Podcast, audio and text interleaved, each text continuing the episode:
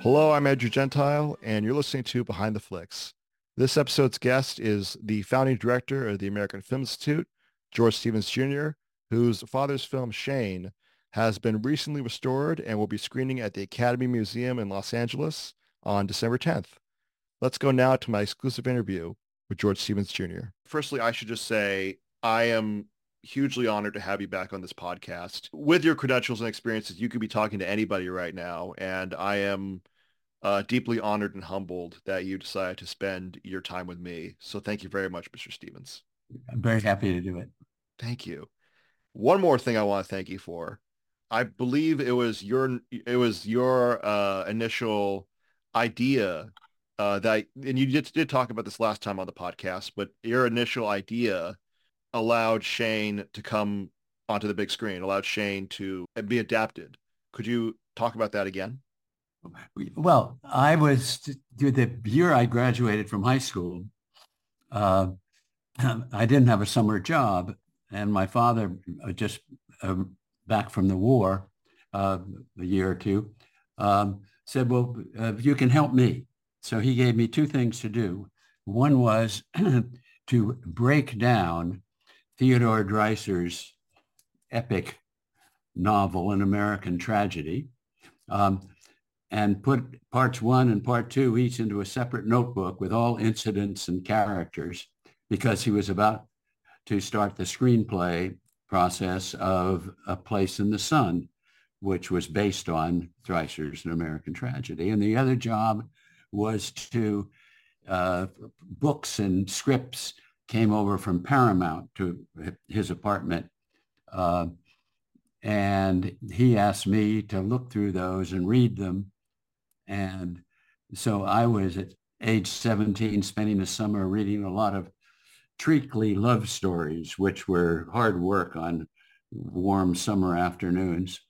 Um, and then one day I saw a very small book and I read it, read it, read it in the afternoon and went to see my father that evening and said, carried had the book in my hand. I said, this is really a good book. I think you ought to read it. And he said, well, why don't, why don't you tell me the story? So I found myself walking around his bedroom. He was in bed reading and he, he put his book down and I was walking around his bed trying to remember the story of Shane well enough to tell it uh, in that moment. And uh, that was part of the process of him deciding to do the movie. And the next summer I was on location in Jackson Hole um, uh, working with him. What was the person, uh, you, could have pitched any story to him uh, that you would choose. Um, what was it about Shane? What was it about the novel that made you personally interested in it?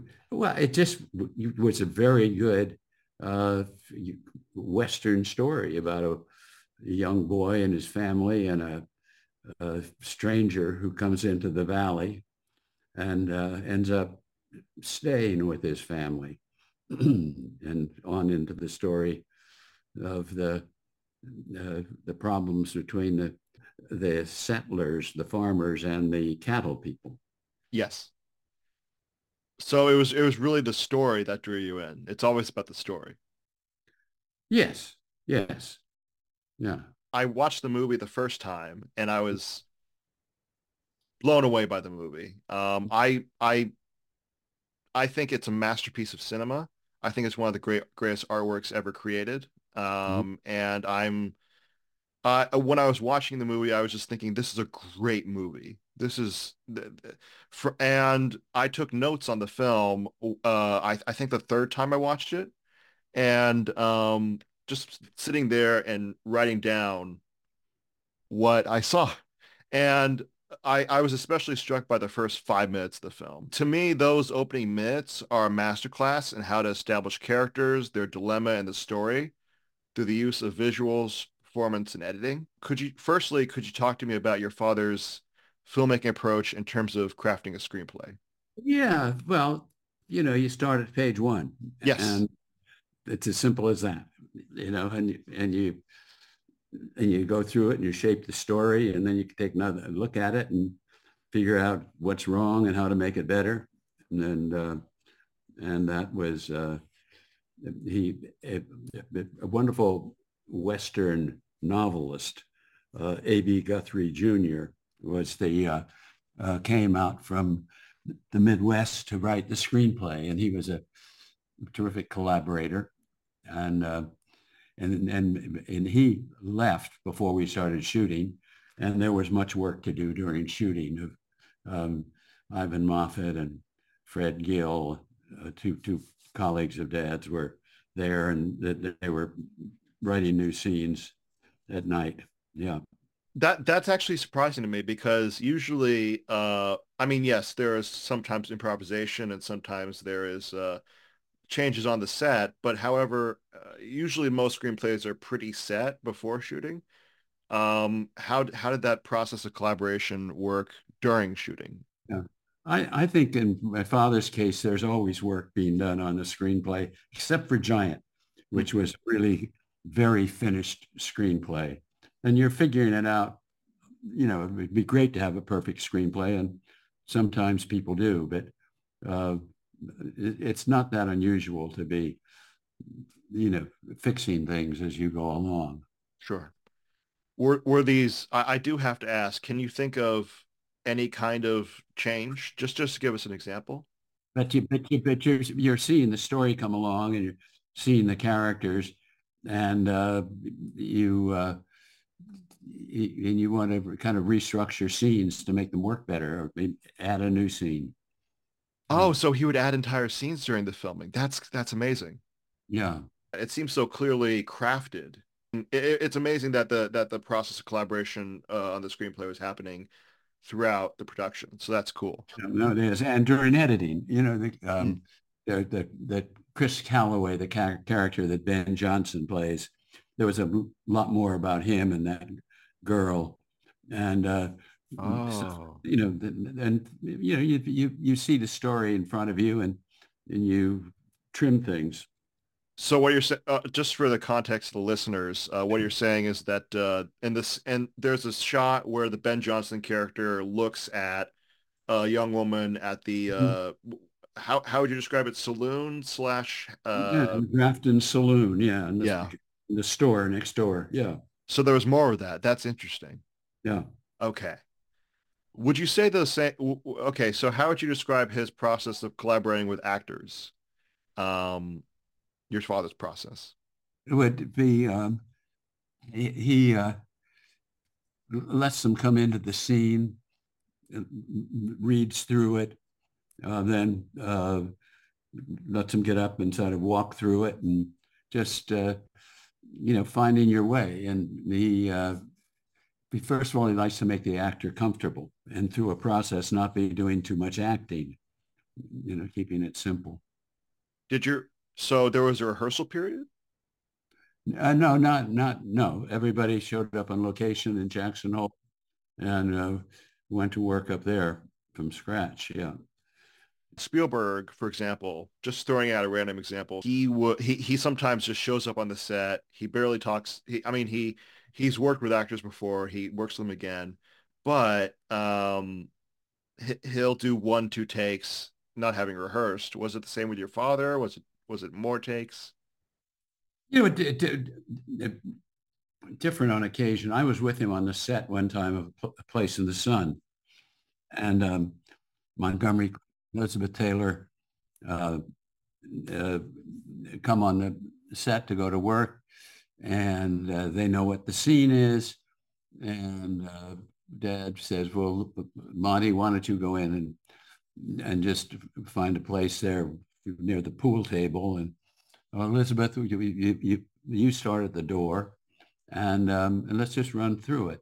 And so they went through it and the script clerk is there to, you know, if they forget a line to help them through. And, and they did it once. And then he said, okay, um, that's, that, that, that, that, that, that's, that's pretty good. Let, let's do it one more time. And then they went and they did it one more time. And uh, he said, yeah, okay. Uh, well, let's just, uh, you, maybe a little thing of that, you, a pointer or two. And he said, let's do it again. And they do it again. And then afterwards, Montgomery Clift comes over and he, and he wants to talk to Dad, and then Elizabeth comes over, and and they talk and they do some make some changes and all. And when we went to lunch, I, I said, said to my father, I said, uh, why did you have him go th- through it three times uh, before you really started changing things?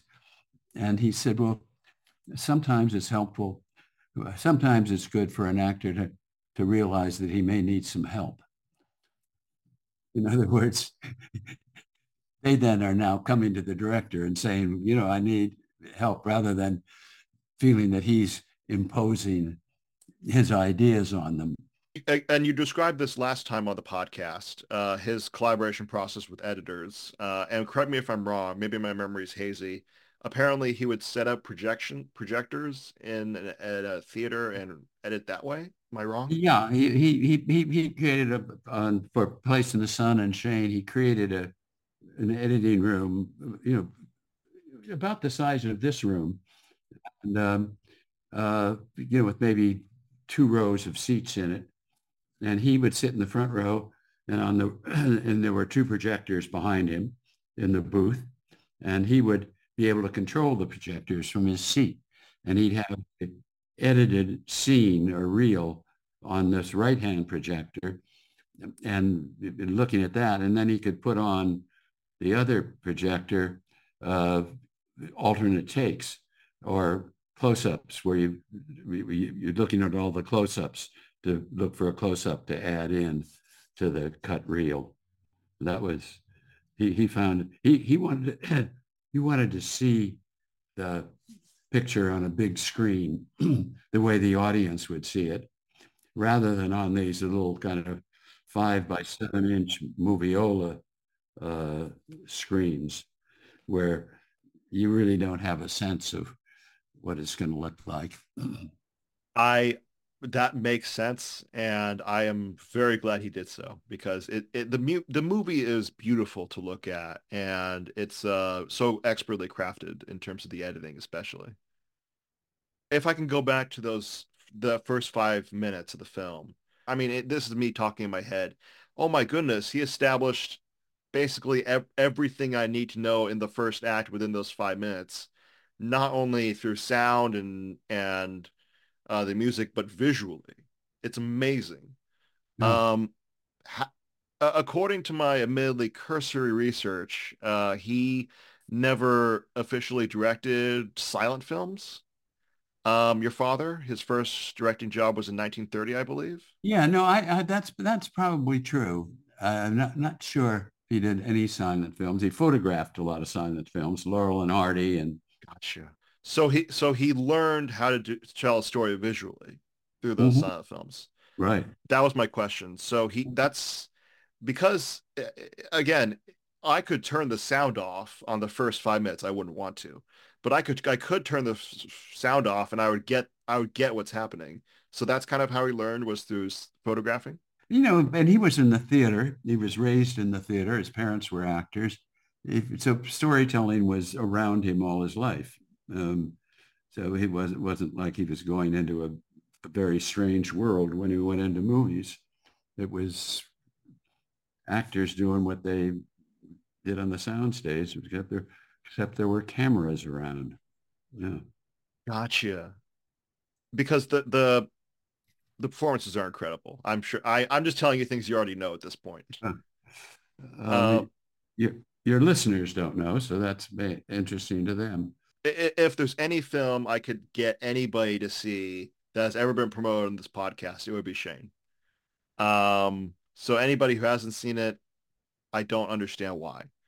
I, I maybe I'll be telling you something you're already aware of, but uh, Scorsese said on the audio commentary of Taxi Driver that the editing of Shane directly influenced Taxi Driver. Oh, I didn't know that. No. Uh, yeah, and when I saw uh, Shane for the first time after having seen Taxi Driver and listened to the audio commentary of Taxi Driver, mm-hmm. I thought, yeah, I remember that scene that Scorsese talked about. Uh, it was the scene in, near the opening of the film when Robert De Niro is walking down the street and he takes a swig of his bottle and it dissolves and he's still walking down the street. Do you, do you remember that edit? Maybe. Yeah. Yeah. Okay. So there's a in Shane. There's Wilson entering the saloon, Oh, yeah. and then it dissolves, or fade. Maybe I'm totally misremembering, but fades out, and then fades right back to him entering the saloon further. yeah. No, very unusual. Yeah. Yes. I, I do you have any facts behind that edit? Every second of a movie, y- you know, th- th- that you want it to be as compressed, as efficient as it can be. And he, I think he felt it was taking Palance a little time to get over to the chair where he was going to sit down. And so just as he came in the door, he just did this dissolve where he was suddenly, you know, all across the room. And it was just very odd. You don't see that much, but people do point it out as a nice, you know, a, person kind of in command of the medium. He, he's not afraid to try something. It it it builds up this character in an unusual and effective way Mhm. that makes him that makes him bigger. Right. That, and your father knew that would work. That's incredible. Yeah. I I'm uh, there was no question there. I just wanted to point that out. Right. Yes. In terms of um other filmmakers of his era, in terms of cinematographers of your father's era, um I I've heard, and you can correct me if I'm wrong, I've heard that they considered themselves not artists, but this is my job. This is what I do for a living. How would you say your would your father just have described himself as an artist, or would you say that was his profession, somewhere in between? But John Ford used to say, making movies is just a job of work. Uh, and you know, Did your father take that? Ta- did your father see that see it that way or another way? well, he he he would he liked to be unpretentious, and uh, Carl Sandburg worked with us on the greatest story ever told, the wonderful American historian. And I was television was on in the room one day, and a filmmaker, a young filmmaker, was on saying, "Well, as an artist, I do this and that." And I remember Carl Sandburg growled at the screen. He said, "Artist is a praise word. You don't call yourself an artist." You know, of course, people call themselves artists, but uh, I, I, think a lot of film directors found it was a little pompous to be referring to themselves as artists. They, you know, uh, although they, what they created was art. Yeah. Um, this is a very technical question, but, and again, you know better than I do. By my understanding, during Shane's initial theatrical run, uh, it was uh, every shot was reframed to accommodate the new VistaVision format. Uh, it, like because VistaVision was this new process that Paramount was trying to promote um, to th- compete with television, and I believe Shane was the first film to be reformatted. The Robe came out in CinemaScope. That was 20th Century Fox's big thing, widescreen, and at the same time as Shane. And Paramount, you know, seeing that all this promotion, everything was the Robe, big screen. So th- there was this idea, and they, what they actually did was in projection, they blew up Shane bigger on the screen and cut off a little of the top and bottom which normally would have, uh, you know, something my father would not have approved of, but it really did help get the film before the audience. And, but now Shane remains as it was. It was a transitory process and Shane is now beautiful the way it was at the beginning. I agree. So your, fa- your so your father was not a fan of that change. It sounds Uh, like. He, he did not like CinemaScope. He, he, he liked, which, which is very wide. He, he, he was saying that he thought it was very good for graduation pictures. Um, you know, uh, and, uh, and he liked, he, he liked more height in, in the images. Through time, we now have big screens that have both, both height and width. Um, and uh, uh, I was talking with Christopher Nolan uh, just yesterday, And there are three th- of the DCPs that the, the Oppenheimer is being shown in 70 millimeter film, but in some theaters on digital, you know, high definition discs. And uh, and he said there are three different formats, just because of the difference in the size of theaters. So it's a, it's a complex thing of getting the shape of the uh, the aspect ratio is what they call it, the ratio of what your eye sees. And so that's uh, something that people spend a lot of time on. Speaking of of uh, the projection of Shane, I would like I would love to hear about uh, the restora- the recent restoration of Shane. Could you describe that process and as well as the upcoming screening? The we did it in a in a remastered the film. It's called in a digital format, uh, 4K. Uh, that's the high standard now, and we did that with Shane actually several years ago. Uh, you know, taking the 35 millimeter print and uh, and and transferring that to a digital thing, but working carefully on the light you know, to try and get it as close to the original um, as possible. And actually, uh, you know, in in some ways, you you can control it now to have the dark scenes a little darker while seeing everything. So it, the result is very very good result. I, I believe I believe it's being re- released on on 4K Blu-ray, maybe. Yes. Terrific. Well, yeah. I'm getting a copy. Yeah. Pre-ordering that. Um, and could you tell us about this upcoming screening at the Academy Museum? Yeah, they have the, the, the Academy of Motion Picture Arts and Sciences. I gave my father's papers and his films to the Academy in, in, in 1980. Wow. And they started the George Stevens Lecture. And every year, um, a filmmaker would take a George Stevens film and talk about it to the audience at the Academy in their lovely Goldwyn Theater. And then uh, during COVID, we had to suspend it. And so, and then at the same while, meanwhile, the Academy had just finished its new museum in Hollywood, uh, which which is now open, and and the museum is now going to be the place where you have the George Stevens lecture and I wanted it to come back with a, you know, in in high style. And so we chose to show Shane on its 75th anniversary, and Christopher Nolan will do the lecture before the film, talking about how Shane influenced him when he was doing his Batman movies. He was very taken with the way evil was shown in Shane and uh, I read an article uh, in which he talked about that. And I asked him if he would do the George Stevens lecture. And he's going to do it uh, Sunday, uh, the 10th of December um, in the evening at the Academy Museum in their big 900 seat theater. Incredible. Thank you so much for your time, Mr. Stevens. This is, tr- Shane is truly one of the most incredible films I've ever seen.